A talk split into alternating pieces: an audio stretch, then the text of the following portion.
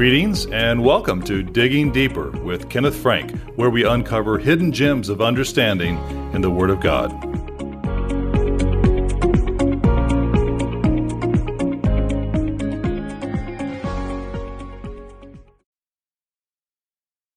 Did you know that the Apostle Paul instructed Christians to always rejoice in Christ? In fact, he emphasized this point more than once to his readers. God's people have just returned from the recent fall holiday season rejoicing. Conversations between brethren at the weekly worship services buzzed with enthusiasm and excitement. The spirit of rejoicing is now evident throughout the churches of God. However, once they return to their normal routines, along with associated problems and struggles, it can become challenging to maintain a spirit of rejoicing. This digging deeper explores Paul's instruction on how to maintain a joyful spirit throughout the coming year. Here is our focus verse Rejoice in the Lord always. And again I say, rejoice. Philippians 4 4, KJV throughout. Notice that Paul reinforced his admonition with a double imperative the verb tense in the Greek for rejoice represents a continuing habitual action. Spurgeon's Expositions on the Bible, Volume 3, explains the sense of it in English this way quote, The very word rejoice seems to imply a reduplication. It is joy and rejoy, joy over again. But here, you see, it is a fourfold rejoicing joy and rejoy. Again, I say, joy and rejoy. And this is to be the Christian's continual experience. For the apostle says, rejoice in the Lord always. End of quote. Subheading Encouragement Sent from Prison. When Paul wrote this instruction to the Philippian congregation, he was sitting under house arrest in Rome, awaiting a hearing with the emperor. As was customary in such a circumstance, he may have been chained to a Roman soldier on each arm or leg to prevent his escape. Nonetheless, he lived in his own hired house and even was permitted to invite guests to visit him. His circumstance is detailed at the end of Acts 28. Paul discovered how to be content in whatever circumstance he found himself. Philippians 4:11 and wrote to the Philippians from afar to help them discover contentment as well. Why Paul emphasized this spiritual rejoicing to the Philippian congregation is explained by the expository notes of Dr. Constable. Quote, there were many reasons why the Philippian saints could have felt discouraged. Paul's imprisonment and the possibility of his death, Epaphroditus' illness, and the antagonism of unbelievers were a few. The attacks from legalists on the one hand and liber- libertines on the other plus friction among certain members of the church, contributed to this spirit. Counteract this attitude, Paul prescribed rejoicing in the Lord. He repeated this charge in this verse for even greater emphasis. End of quote. The great text of the Bible by James Hastings comments that, quote, it has been well said that this whole epistle may be summed up in two short sentences. I rejoice, rejoice ye. The word and the thing crop up in every chapter, like some hidden brook, ever and anon sparkling out into the sunshine from beneath the shadows. This continual refrain of gladness is all the more remarkable if we remember the apostle's circumstances. The letter shows him to us as a prisoner, dependent on Christian charity for a living, having no man like minded to cheer his solitude, uncertain as to how it shall be with him, and obliged to contemplate the possibility of being offered or poured out as a libation on the sacrifice and service of his faith. Yet, out of all of the darkness, his clear notes ring jubilant, and this sunny epistle comes from the pen of a prisoner who did not know but that tomorrow he might be a martyr. End of quote. The Philippian church in Macedonia, Greece today, was Paul's first European congregation. They were a loyal and supportive church. However, they too were experiencing persecution for their newfound faith. Not only that, but they were experiencing deprivation, as explained by the Defender's Study Bible. Quote, in spite of their deep poverty, 2 Corinthians 8, verses 1 and 2, as well as their great trial of affliction, the Philippian church exhibited an abundance of joy. In Paul's short letter, he used the words joy, rejoice, rejoicing at least 17 times. End of quote. Joy is a characteristic Pauline theme in this epistle.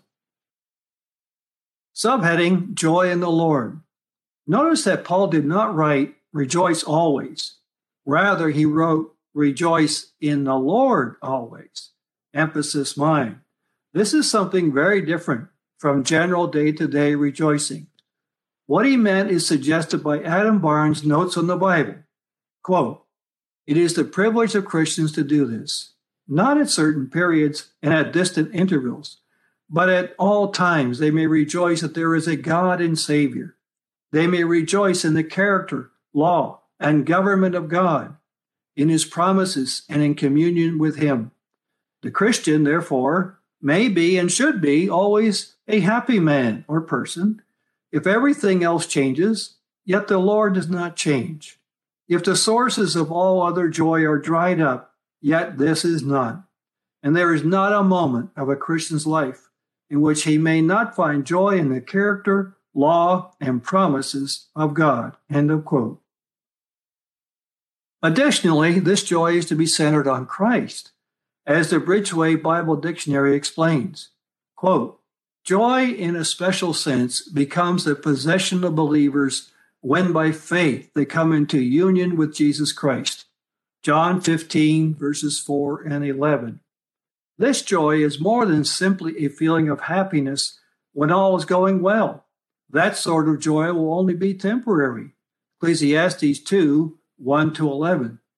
The joy that Christ gives is something that no circumstances can take away.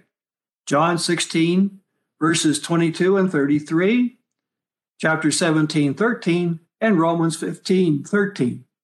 It is a quality of peace and strength that enables believers to rejoice even amid trouble and sorrow.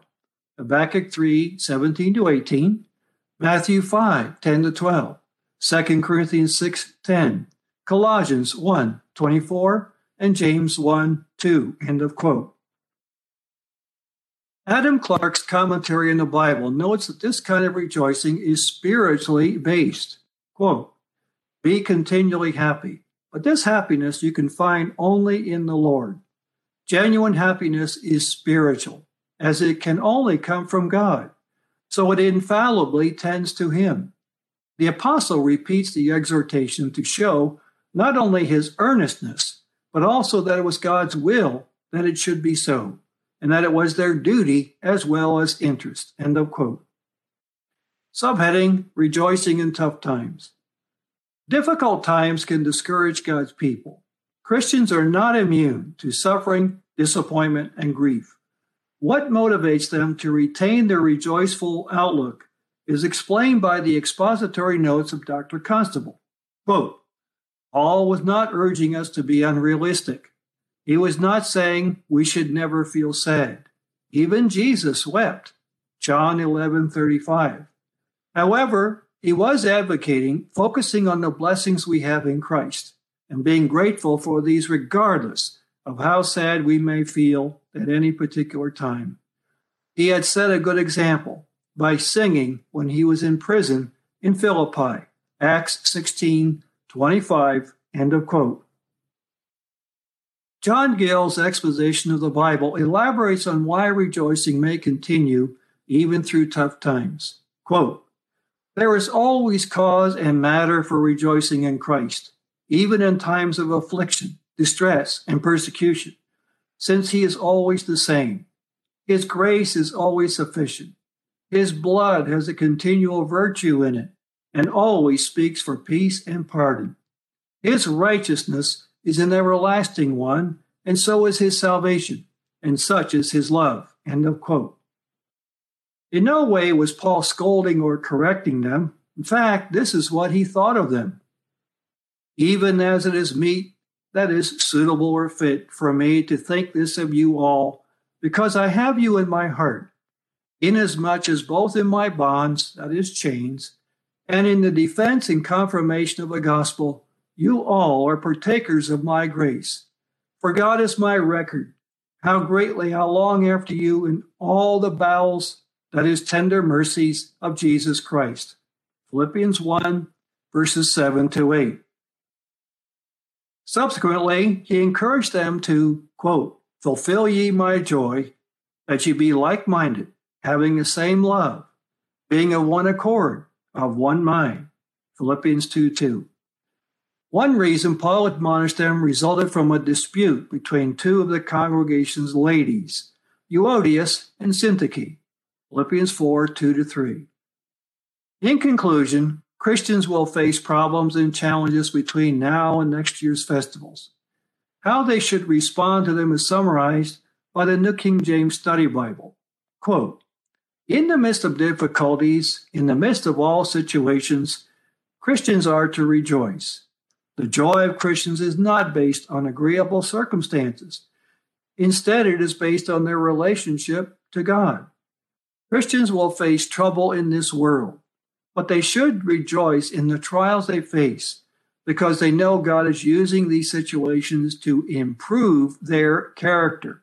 James 1 2 to 4. End of quote. God preserved Paul's letter as general instruction to the church of God for all time. Understanding this, Paul's text is God's admonition to Christians today. Rejoice in the Lord always. And again, I say, rejoice. Philippians 4 4.